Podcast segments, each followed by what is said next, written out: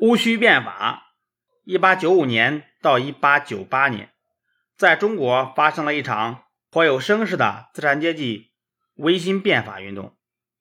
到了一八九八年，百日维新成为这次运动的高潮。这是一场由资产阶级改良主义者领导的改革。然而，这场改革触动了封建顽固派守旧势力的利益，因此。百日维新一开始，围绕顽固派和维新派的斗争便展开了。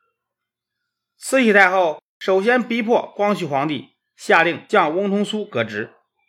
翁同苏是光绪皇帝的亲信大臣，在帝党和维新派之间起了桥梁作用。将他革职，就大大削弱了变法维新的力量。接着，慈禧太后逼迫光绪任命荣禄为直隶总督。兼北洋通商大臣，统帅北洋三军，这实际上是把北京控制在了他的手里。慈禧太后又用光绪帝的名义，宣布在1898年10月19日去天津检阅军队，准备到时候发动政变，逼迫光绪帝退位。在这危急的时刻，光绪帝便与维新派的主要人物反复商量。认为唯一能想到的办法就是依靠袁世凯的军事力量。袁世凯早年曾在天津小站督练新建的鲁军，当时做荣禄的部下，是北洋三军中的重要将领。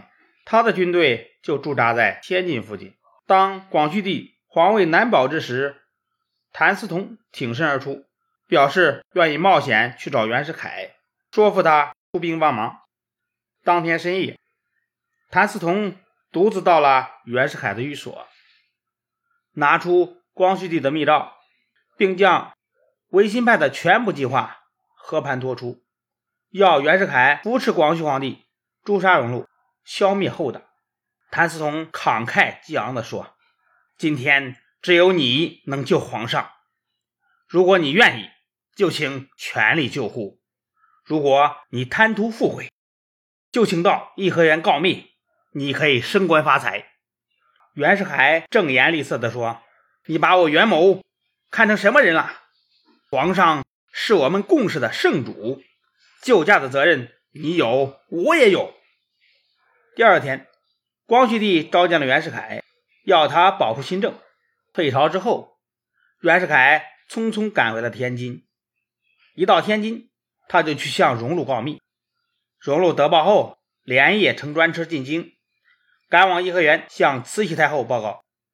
袁世凯从这一叛变行动开始，便飞黄腾达起来。他用维新派的鲜血染红了自己的顶戴花翎。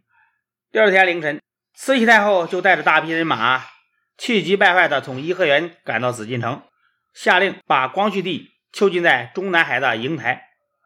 对外则宣布光绪帝生病，不能亲理政务，由慈禧太后临朝听政。同时下令大肆搜捕维新派和倾向维新派的官员。百日维新期间推行的新政，除了京师大学堂等少数几项措施以外，全部被废除了。这一年正是甲子纪年中的戊戌年，所以通常把这场政变称为戊戌政变。维新派领袖康有为得知消息后，从天津搭乘英国轮船逃往香港。梁启超当天得到日本使馆的保护，化妆逃往日本。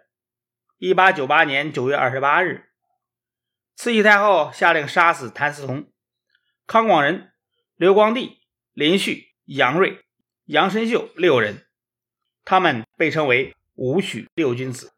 至此，清朝。资产阶级改良主义运动彻底失败了。